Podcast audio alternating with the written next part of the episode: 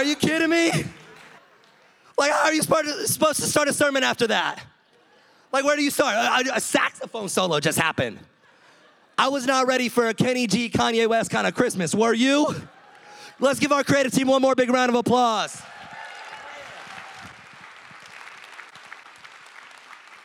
I really don't know where you go from here. Patrick Casey, I don't feel like I've been set up for success. Stephen, how about you come preach? It's your turn. I got an idea. How about this? How about I rap? I feel like, y'all wanna hear me rap? I'm just gonna be real. This is gonna have add no spiritual value to your life whatsoever, okay? This has nothing to do with my sermon or where I'm going today. It'll either be like a Christmas gift or the nightmare before Christmas, okay? Um, so, uh, seven years ago, I wrote a song about my dog. Um, judge me, I'm a millennial. We're in church, sir, so don't judge me. All right, so wrote a song about my dog, and my daughter loves it. She asks me to sing this do- song about my dog all the time. And so the other day, a couple of weeks ago, a couple of months ago, she goes, Hey, Daddy, we've got a song about Ziggy, but where's a song about Riley? I said, That's a great question, baby girl. Um, if we got a, about, a song about a canine, we should have a song about our daughter. And so 15 minutes later, this is what I came up with.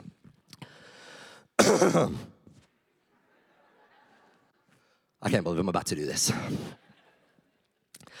Double R, Riley Ray. She's my baby, baby babe. She is crazy with the K. From her mama, check the name, ask to see her silly face. Yeah, I think it's pretty great. If it's playtime, never late. 45 till she can date. Riley, Riley, Riley Ray. Strike an R out of her name, add a B because she's my babe. Did you catch that twist of fate? Even better, Ray means grace. Wrote this song just for you because I love you to the moon. Riley, Riley, Riley Ray.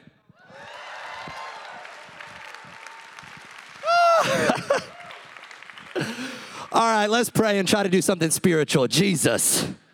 God, we need you in this place. And I'm just so grateful for a church that is full of life, that is full of such creative people and full of creative expression and full of fun and full of full of you, God, a place where you're moving and you're transforming lives and you're raising dead things to life and you're calling people out of darkness and into light. And I'm just grateful that, that this is the kind of place where God shows up and where God moves. And so, Father, we just ask that as we open your word, that you would open your mouth, that you would speak to us. God, I pray that you would challenge our understanding of what it means for Jesus to be king. And God, I pray that we would li- leave here today living in the reality of your kingdom deeper than we've ever lived in it before. And God, while I have your attention, I just pray for the upcoming bowl games. I pray that the Florida Gators would win victoriously, and I ask it in Jesus' name. And all God's people said, Amen and amen. It's gonna be a great day, people. It's gonna be a great day. It's Christmas. It's starting to feel cold outside. Guys, my, uh, my uh, spiritual mentor is in the house today. He doesn't know I'm going to do this, but right here on the front row, Ryan Rohan. This is the guy that discipled me. Ryan, can you stand up? Can you stand up, guys? Can you all give him a big round of applause? I wouldn't be who I am if he wasn't who he is. You never know the impact that you could have on somebody's life. So, pretty cool. So, I don't know if. Um, if you're just new to the conversation, let me tell you today is part three of this installment of messages called Jesus is King. And uh, if you've been living under a rock, Kanye West, cultural icon, rapper, released a record called Jesus is King. And we think that it started a conversation about the heartbeat of Christmas. And the conversation is really simple it's this it's that Jesus is King. Now, those three little words, Jesus is King, according to Google Analytics, have been searched more since the release of Kanye's record than at any other time in history. And I don't know about you, but I love that I worship and serve a God who can use anyone and anything at any time to start a conversation about the King. And so today I want to talk to you about the kind of king that Jesus is. And we've talked in this series about the fact that Jesus is a king who brings a kingdom of light. We've talked about the fact that he's a king who brings a kingdom of freedom. And today I want to talk to you about the fact that Jesus is a king who uses a gospel that he uses a gospel. Today, I want to talk to you from this idea that Jesus is the king who comes with good news. This is the Christmas story. If you have your Bibles, Luke chapter 2, that's where we're going to be hanging out today. Luke chapter 2, and this is the iconic story of Christmas right here. That's what it says. It says, In the same region, there were shepherds out in the field, keeping watch over their flock by night. And an angel of the Lord appeared to them, and the glory of the Lord shone around them. And they were filled with great fear. And the angel said to them, Fear not, for behold, I bring you, let's say this together, good news of that will be for. For unto you is born this day in the city of David a Savior who is Christ the Lord. And this will be a sign for you. You will find a baby wrapped in swaddling clothes and lying in a manger. Now, good news, okay? So the word gospel, okay? So think about the word gospel. In the Greek, gospel is euangelion, and euangelion literally means good news, okay? So the word gospel, you've got to know this. The word gospel was used by kings before it was ever used by Christians. 2,000 years ago, when this gospel narrative shows up on the scene, it isn't what it is today. You see, when you hear gospel, you think gospel music, like Patrick Casey just slayed earlier, right? You think gospel music, or maybe you think like the gospel letters Matthew, Mark, Luke, or John, or maybe you think the gospel being the story of Jesus' life and the redemption that he brings through his cross and resurrection. You think about that being the gospel. But gospel was kingdom vernacular, it was ruler language before it was ever religious. And so when the angel says, when he shows up and says, I bring you good news of great joy, when Jesus talks about the gospel, when the apostles pen the Bible, when they write down the Bible and they use the word gospel, what they're doing is they're hijacking a word in their culture that would have been commonly used by kings. And they're turning it on its head. And, and, and so, like in the first century, when, when a new Caesar would have been crowned, they would have proclaimed the gospel. When um, uh, Caesar gave birth to an heir, they would have shouted Evangelion. When really a Caesar would do anything deemed noteworthy by the Roman elite, it was called good news. And they would share this good news, share this gospel throughout the entire kingdom. Quick history lesson. In um, in the first century when um, Rome, which was the powerhouse of the day, when they would go in and they would invade a foreign land, they would occupy that land, overthrow them, and establish Roman leadership, they would send in these gospel messengers, these euangelions, these people who would bring this good news. And they would go to the, to the new area and they would say, hey, we've got good news. You're now under Roman rule, which was really Roman oppression. But Caesar wanted to frame it up as this good news message that Rome has come and Rome is saving you um, when there was battles or wars they didn't have news or twitter which means that they didn't know what was happening on the front lines but it also meant that they were way less stressed and way nicer to each other. Hashtag twitter trolls right? And so they didn't have that but what they had was they had these messengers they had these good news runners. And they would be on the front lines of battle and they would run back and they would report what was happening from the front lines and really interesting, one really interesting historical note is that these gospel messengers, um, they were paid for good news and they were punished for bad news. Have you ever heard the phrase, don't kill the messenger? You ever been the messenger that didn't want to be killed? You ever had to drop some bad news on your spouse, like, baby, I just got an accident and it was my fault? Like, you're a bearer of bad news. This is where that comes from. And so these messengers, once the outcome of the war was um, certain, once they knew what was going to happen in a battle, these gospel messengers, they were like marathon runners that were literally positioned at the edge of the battle, and they would take off running once the outcome was certain. And then there were these watchmen and watchtowers who would look out as far as the eye could see in the distance. And this is so interesting. They would be able to tell, they would watch for the dust to start kick up. And they would be able to tell by the way that the runner's legs were churning what the outcome of the war was. Just by the movement, they were so trained to know that if, if their legs were running and they were kicking up and dust was flying everywhere, everywhere, it meant good news. It meant certain victory. But if they were doing the survival shuffle, if their legs were a little bit more out in front of them, if there were a little bit more tail between their legs, then they knew that it meant that a new king had been crowned and that the war had been lost. And so when the angels come and they say in Luke chapter 2 that we bring you good news of great joy that will be for all people, they're hijacking the narrative of culture. They're hijacking the narrative of Caesar. And they're saying, hey, Caesar, your rule, your reign, it's over. A new king has come, a new king is crowned, and the ultimate war has been won because God is here. God is breaking through. God is stepping in. This is so massive for you to understand for the first century Christians. Have you ever wondered why the first century Christians lived such radical lives? They're living under this tyranny of Rome. They're living under Caesar as this oppressive ruler. And so when this gospel gets proclaimed that a new king has come, immediately Jesus would have replaced Caesar in the consciousness of the first Christians. They would no longer think about Caesar as the one who brings good news, but about Jesus as the one who brings good news. And this would have created such rivalry, such tension in the Roman Empire. Like, do you, do you know that, like, when Jesus resurrects from the dead, boy, everything changes.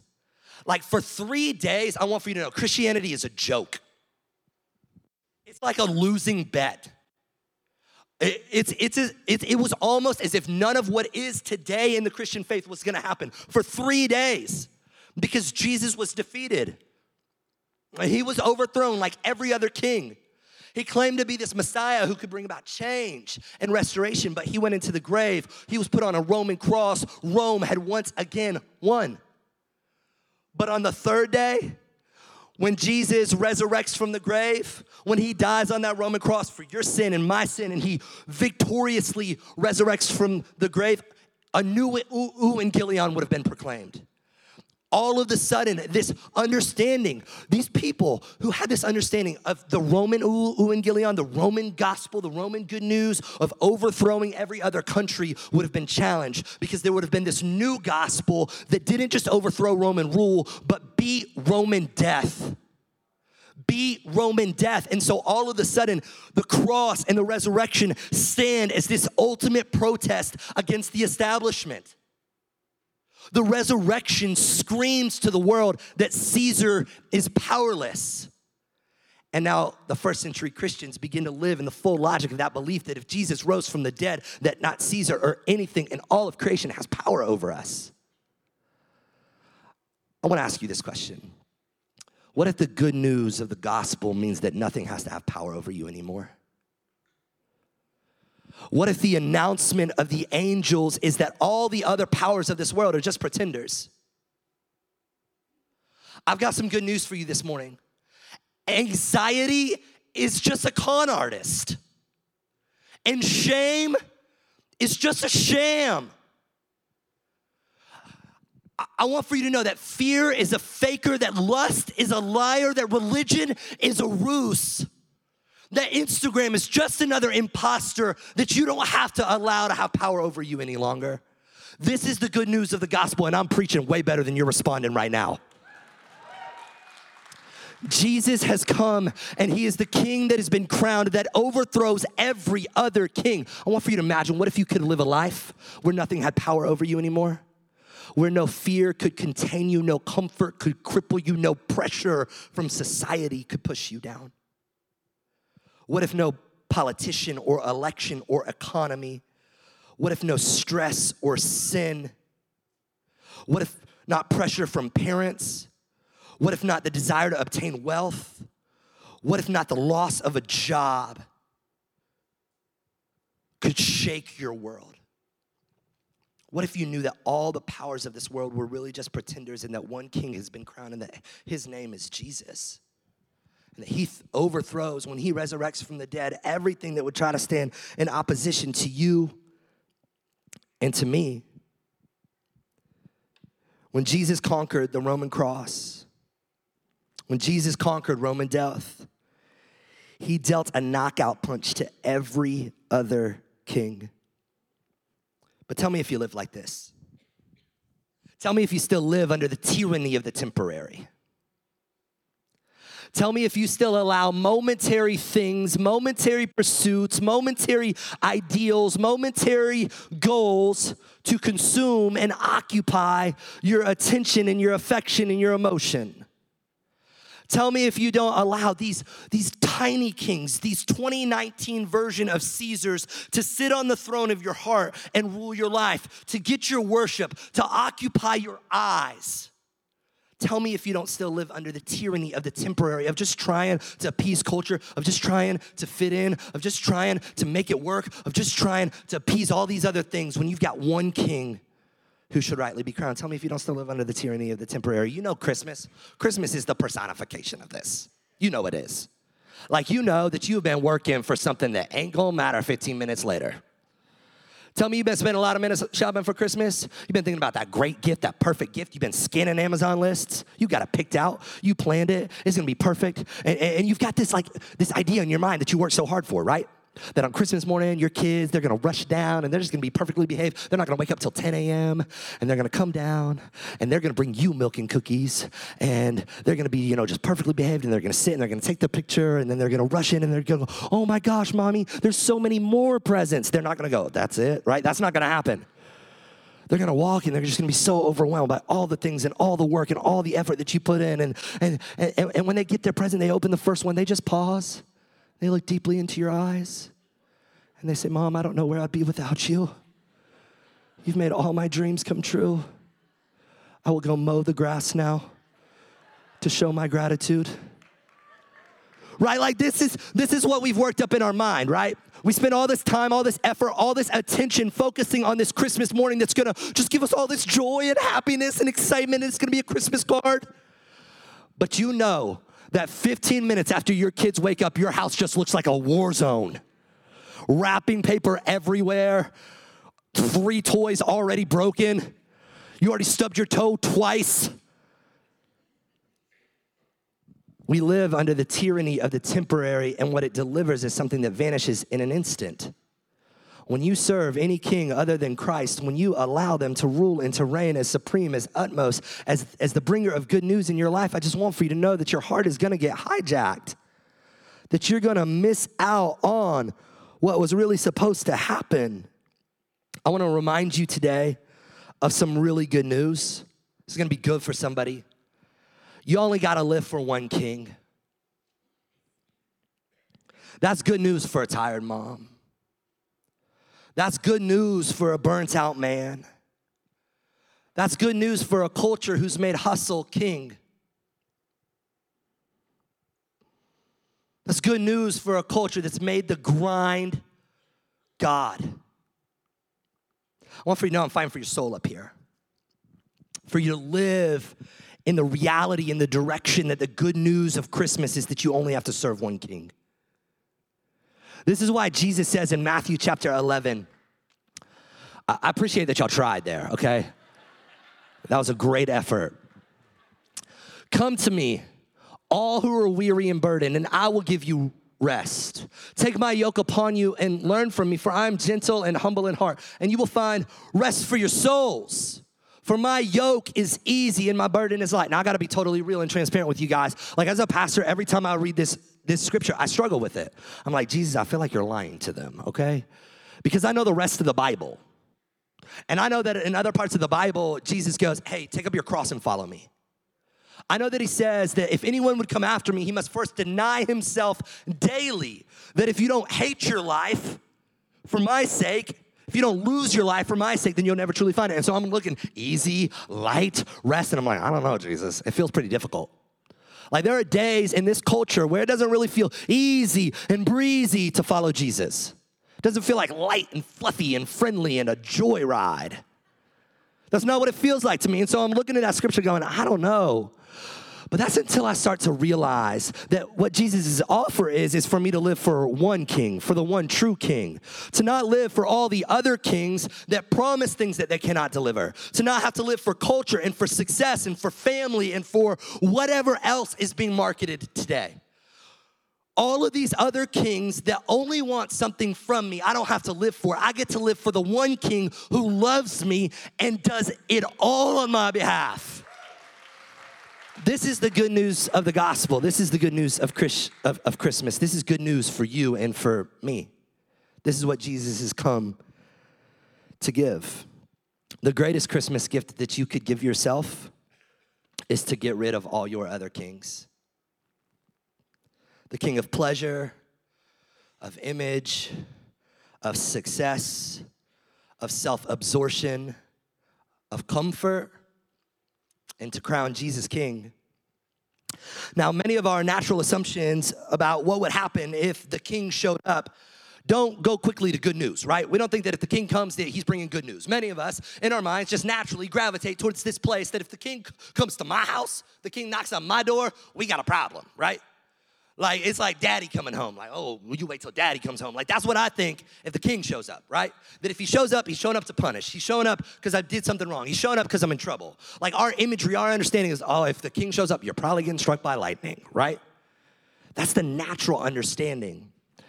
Because that was the understanding of what happened when every other king in culture and every other king in history showed up.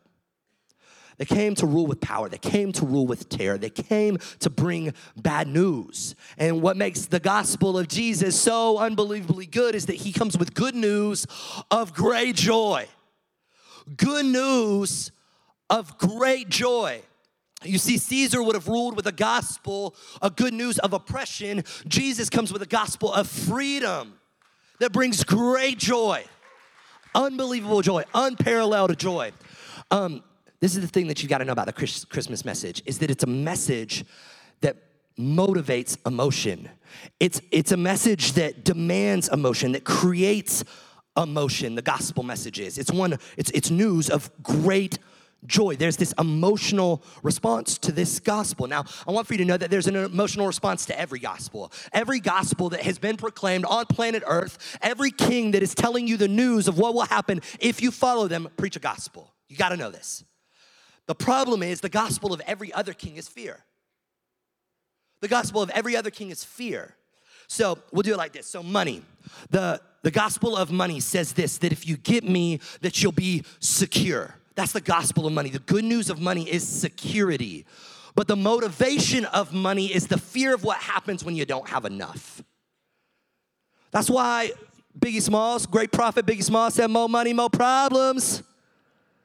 Because money, that's what it does, is it creates this fear of is, is it gonna be enough? Am I ever gonna have enough? It's fear. Culture. The gospel of culture is acceptance. If you listen to culture, you dress like culture, you talk like culture, you subscribe to cultural beliefs about God and people and sex and marriage and money and time and alcohol and drugs. And if you subscribe to culture, what culture says you should do, then the gospel, the good news is acceptance. But the motivation is the fear of rejection. Of, okay, well, if I don't, then I'm not gonna be loved. I'm not gonna be included. I'm, I'm not gonna have anything. There's this fear that's actually motivating our, our trust in the gospel of culture. What makes Jesus' gospel so much more radical is that his motivator is your joy that he comes to motivate with your joy that it's he's playing on your emotions he's going listen do you know what i'm after i'm after your joy one of the things that frustrates me so deeply is when Christians try to divorce emotion from following Jesus. You ever heard people do this? You ever heard people go, hey, hey, brother, faith is more than a feeling.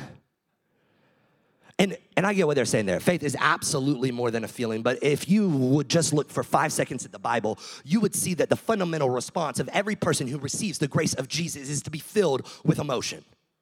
How about on that first Christmas morning? Let me show you the shepherds. This is what their response. They went with haste. They ran very fast, emotionally, and found Mary and Joseph and the baby lying in a manger. And when they saw it, they made known the saying that had been told to them concerning this child. And all who heard it wondered, emotion. What the shepherds told them, but Mary treasured emotion. Of all these things, pondering emotion, them in her heart and the shepherds returned, glorifying and praising God emotionally for all they had seen and heard. The response of the person who receives grace, who sees the Savior, is to be full of emotion. You see this all throughout the Bible, it's tattered throughout the pages. The woman at the well. You remember the woman at the well? This girl, she's standing in a place that she's not supposed to be. She's an adulteress, she is dirty, she is sinful. She gets the greatest news that could ever be that the God who knows everything about her, that knows that she doesn't just have one husband or two husbands or three, she has five husbands, and the man she's currently living with is not her husband. She's an extramarital affair. Jesus knows everything about her, knows where she's been, knows what she's done, and loves her anyways. It's the best news ever. She gets this news. Her response, what we see in the scriptures, is that she runs back into the town and she leaves her one possession at the well she left her water pail. Can you imagine the emotion to have one thing? I don't know, your cell phone. And for you to get news that is so good that you go, I'm leaving the iPhone. You're so caught up in the significance of this moment that you emotionally move. You leave that place and you move and you move. This is what happens. You see it with David when he dances himself naked. You see it with Paul and Silas when they're in prison. You see it with the demon possessed man when he goes into a village and tells everybody and doesn't care what people think about him. It is an emotional response to what happens to people who come and have a face to face encounter with grace. It's an emotional response, and that emotional response is joy. And if you could just get in your heads, if you could get in your hearts how deeply, how passionately, how aggressively, and dangerously Jesus is after your joy. I think Christians live with this belief that God just like wants them to make it in the end. It's so sad to watch Christians live lives of just trying to make it in the end. As if what God has achieved for us, what God has created for us is a life where we just hold on, where would just clasp our hands as tightly as possible and hope that we make it in the end and we're tattered and angry and bitter and frustrated and burnt out. Way too many Christians are living this way. And if you can know that Jesus zeroes in on your joy, that his pursuit is your joy, his heart is your joy, his goal is your joy, and his joy is your joy if you can know that He wants to move you emotionally, that He doesn't want you to live some stagnant life, but He wants you to live on fire, full of desire, that He wants you to dream deeply, for you to have this confident assurance regardless of circumstance. The thing about joy is that it's immovable, it's unstoppable, it's, un- it's unchanging, unshifting. It's so good. And it's what Jesus has come to bring to you and to me joy, emotion Emotion is so important. You know this, that emotion is important in relationship. Every guy knows this. Emotion is so important in relationship because emotion arouses action. That's what it does. It arouses action. Okay, guys, you fell in love, right? Y'all remember this by show of hands? Or do we just got a lot of single fellas in the room, okay? When you fell in love, you saw her and it changed everything. You saw her and it changed. You're like, oh, I'm, a shower, I'm gonna take one now. And I'm gonna go buy some new clothes and get a job because girls think jobs are sexy. And I'm gonna stop playing video games. I'm gonna get my act together. I'm gonna learn how to open a car door. It's gonna be brilliant, right? It arouses action. Emotion does. And you remember the early on emotion in a relationship? Like you remember at the beginning, like the just the puppy love phase?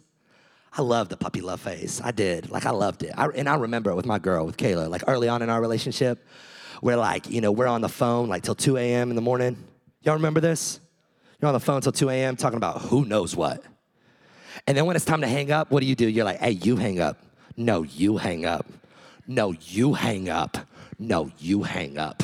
All right, we'll do it at the same time. One, two, three. You still there? Y'all remember that? Just how easy it was to fall in love? It's so easy to fall in love. It's much, much more difficult to stay in love, isn't it? Much harder to stay in love. And, you know, one of the things that I've learned that helps me in my relationship with my girl is that if I can go back to 13 years ago when we were on those phone calls and I can remember that she's the same person today that she was back then. If I can go back to the beginning and remember the innocence and the beauty and the romance and all of the things about her personality and her character and what made her unique, if I can go back to the beginning, that it has this way of restoring the emotion in my heart. And what I love so much about Christmas is that it takes us back to the beginning. We go back to the start where there was this baby in a manger who showed up to change everything for you and me. Like, you can't miss this. You can't miss the emotion of this baby coming. I would be so bold to say this that if you neglect the emotion of the gospel, you're gonna negate the work of the gospel. If you neglect the emotional reality that Jesus loves you, that he sees you, that he's come for you, that he knows your sin, he knows your circumstance, he knows your fears and where you're faking and that he loves you anyway. If you negate the emotion, the paralyzing emotion, the igniting emotion of God loves you, then you're gonna, neg- you're gonna negate the work of the gospel that wants to move you to action to change the world. But Christmas brings us back to the beginning, to that moment. You remember when your eyes were open, when all your doubts flew out the window, when you knew that God loved you, when you knew that your sin was real, but that it had been paid for, that freedom was possible, that resurrection life was available. You remember that when you were like lifting your hands and burning your ACDC records? the beginning of that emotion. That's, that's what I love about Christmas is it takes us back to that place where we see this baby, this little vulnerable baby that started everything that stood as the savior of humanity. You know, babies create joy. Unlike anything else, babies create joy. They do. We know this. Babies call grown cause grown man's man's men and man's to start speaking in tongues. You ever seen this? A grown man, confident, conservative theologically, sees a little baby, go go gaga, go go gaga, go go gaga, gaga. Every time I see a man do that, I'm like, I hope that baby has the gift of interpretation. That's a very funny joke if you've read Corinthians. Babies create so much joy, so much emotion. You don't believe me? Let me prove it to you. Joy. I told you. I'll prove it to you again. Joy. I'll prove it to you again in a way you're not expecting. Joy. Even baby Yoda creates joy.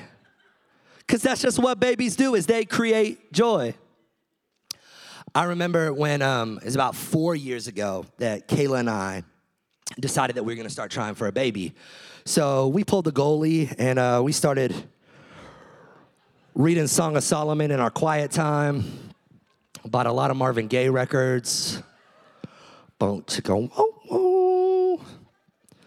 Some of you are so uncomfortable right now.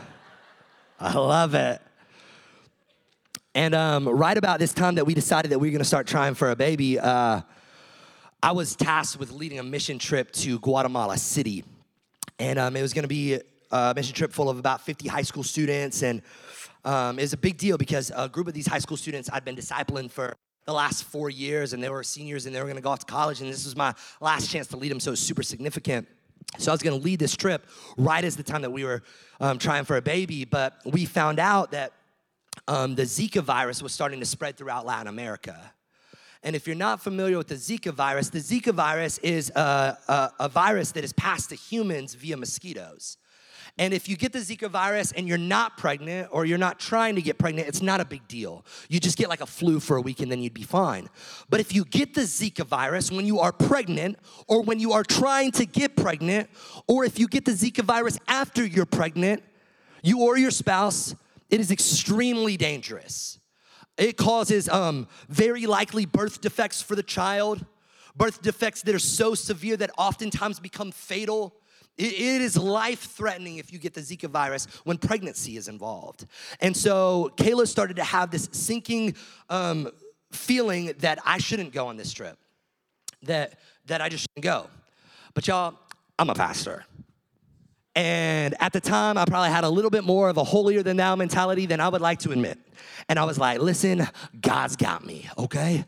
I will walk through the fiery furnace. I will kill a mosquito in Jesus' name, all right? Like, I got this. And so she agrees. She kind of lets the conversation go. And for the next several weeks, months leading up to the trip, she doesn't say a word until the week before the trip is supposed to happen.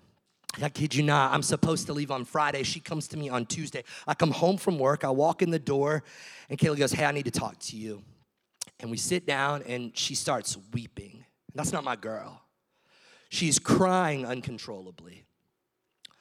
And she goes, I don't, I don't know what to tell you, but I know that I've been praying, that I've been on my face, that I've been seeking God, and all I know is you're not supposed to go. I can't tell you why. I don't have the concrete reason, but I just feel like you're not supposed to go. And Kayla and I made this um, agreement early on in our marriage that in times when the other one of us is um, being, what's the spiritual word, stupid, that we would allow the other one to be God's mouthpiece towards us. And if you've never made that commitment, you, you need to. It's a, it's a great discipling principle in your relationship with your spouse. And so Kayla says, I need you to not go. And I said, okay, baby, I won't go. And I pick up the phone and I call the team and I let them know that I'm not going. And it's a big deal, man. You got to replace tickets and scramble to find a leader. And you got all these kids and parents who are stressed out because the student pastor isn't going. It causes all these things to come unraveled at the seams. And, and so then we just kind of sit in it and the emotion of it and the reality of it. And we're just trying to deal with it. And, and so that night we end up making Mexican food for dinner and um, I, I make these margaritas that will make you want to get baptized again in Jesus' name, okay? And so made a couple of those and right before we were gonna sit down for dinner, Kayla goes, oh, if, if I'm gonna have one of those, um, I'm gonna go take a pregnancy test. I mean, I took one yesterday. I already know that I'm not pregnant, but I'm just gonna go take one just to be sure. And so she heads up into the room and she takes a pregnancy test and she sits there and she lets it read and she comes downstairs and my girl is pregnant. Yeah, we can celebrate that. We can celebrate that God is faithful and that God works miracles and that God is alive. But the, we were overwhelmed by emotion in that moment. We were overcome with more emotion that I can put into words. We were high fiving and fist bumping, put on Marvin Gaye all over again. We were just, man, so much joy that we had a baby. But do you know what there was even more joy about? The fact that our baby was gonna be saved. Our baby could have been subjected to a hostile environment where who knows what could have happened. I could have made this decision if this test would have never been taken, if I would have never said yes to not going, that our baby could have not been saved. We are in joy because our baby was saved. The joy of Christmas is that a baby has come to save, that a baby showed up to save you and to save me. That's the joy of Christmas. That in this manger, we see this little picture of innocence and perfection that has come for the salvation of all mankind. Jesus is the baby who comes to save. And if Christmas could bring you back to that moment, back to that feeling that there is this God who would send his one and only son as a baby to save you and me because he loves us so much, this is what Jesus come to do. He's come to save. This is what makes the birth of Jesus Christ so much radically different from the 360,000 other babies that are born every single day. It's that Jesus came to save. Look at what it says in Matthew. Matthew chapter 1, it says, She, being Mary, will bear a son, and you shall call his name Jesus, for he will save his people from their sin. It was his destiny from the beginning. Mark chapter 10, verse 45 For the Son of Man came not to be served, but to serve and to give his life as a ransom for many. This baby came to die. This baby was born to die. Jesus is the Savior. And I know that the popular belief in culture is that you're good, that you're okay, that you're great, that you slay, queen. Like, I get it. That you're a rock star and you're awesome and you deserve a trophy and you can do no wrong. But I want for you to know that the message of the Bible is that you're more sinful than you could ever imagine. You are sinful and broken, and I am sinful and broken and prone, prone to wander easily give in to temptation, have rebelled against God. You are more sinful than you could ever imagine. But the good news of the gospel is that you're more loved than you dare to dream. More loved than you dare to dream.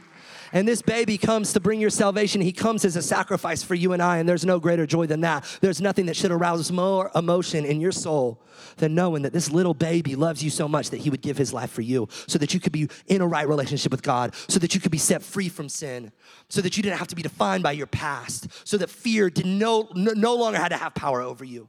This is the good news of the gospel. And then it's all tied together with this little phrase at the end that I love so much. It's good news of great joy for all people. For all people. I've got to say this. If the gospel isn't good news for someone, then the gospel isn't good news for anyone. If the gospel doesn't have implications for every person in every situation, if it doesn't show up to the person who is in depression and anxiety, the person who's at the end of their rope, and the person who seems unworthy of it, then it's not really the gospel that Jesus preached. If our understanding, our logic, our theology around the gospel isn't this big and this grand, it ain't the gospel. The gospel is for all people. The qualifier is are you a person? Let's just raise your hand by show of hands. Are you a person? You're in. It's the good news that is for all people. Do you have an understanding of good news of great joy for all people? Like, what about is your gospel big Is it rich enough? Is it real enough to have good news for black families who are suffering the oppression of systemic racism? Is your gospel, is your good news big enough for refugees who are being kicked out of our country because of an issue of your tax dollars? Does your gospel have good news for them? Does it have good news for the single mom who's all alone? Does it have good news for the addict who's still trapped? Is there good news for the lost and the lonely, for the broken and the hurting, for the guy who's trying so hard and crumbling under the weight and the pressure to perform? Is there good news for him? Is there good news for the irreligious? Is there good news for the unrepentant? Is there good news for the still searching and for the skeptic? Is there good news for your family, for your friends? Is there good news for the people who will never grace the doors of a church on Sunday? I believe that this gospel of great joy is good news for all people, and it's our job to tell every single one of them. It's our turn to become the herald of this great news. And so, my request, and I think your king's request this Christmas season, is that you would take this gospel, you would take this good news to the hurting and the broken and the people in your life who you know need it most. Who in your life is bankrupt on joy? Whose joy has just run out? They need the good news of the gospel, just like you and me. The good news of Christmas is that we've got a king who's come and that he's come for all people. Let's pray. Jesus, thank you for your word. Thank you for the reality that you are the king who has come and that you are the only king who is worthy to be crowned. And God, I pray for the people in this place feel like the gospel's never been for them. The news is, has never been good enough for their situation and their circumstance. They've always felt disqualified or overlooked, like they weren't good enough or smart enough or religious enough or moral enough. God, I pray that the good news would break into their heart right now, that they would know that Jesus is real, that God is alive, that He has erased their shame, that guilt can be gone in an instant, and that their eternity could be so secure. If you've never crowned Jesus as King today and you want to do that, we just want to give you an opportunity to. We want to let you know that you're invited to be a part of this kingdom, to be a part of this family, that the King has come for you. And so if you do, it's just repeat after me this simple prayer King Jesus, I need you. I know I've sinned against you, but I know you love me. I thank you for the cross. It should have been mine. I believe you rose from the dead. And I want to rise to new life with you. I let go of my old life. And Jesus, I crown you King. We want to give you an opportunity to mark that moment. If you prayed that prayer on the count of three, we just want to be able to celebrate with you. And so, with every head bowed and every eye closed, I'm just going to ask you to lift up your hand as a sign of surrender and celebration that you're crowning a new king today.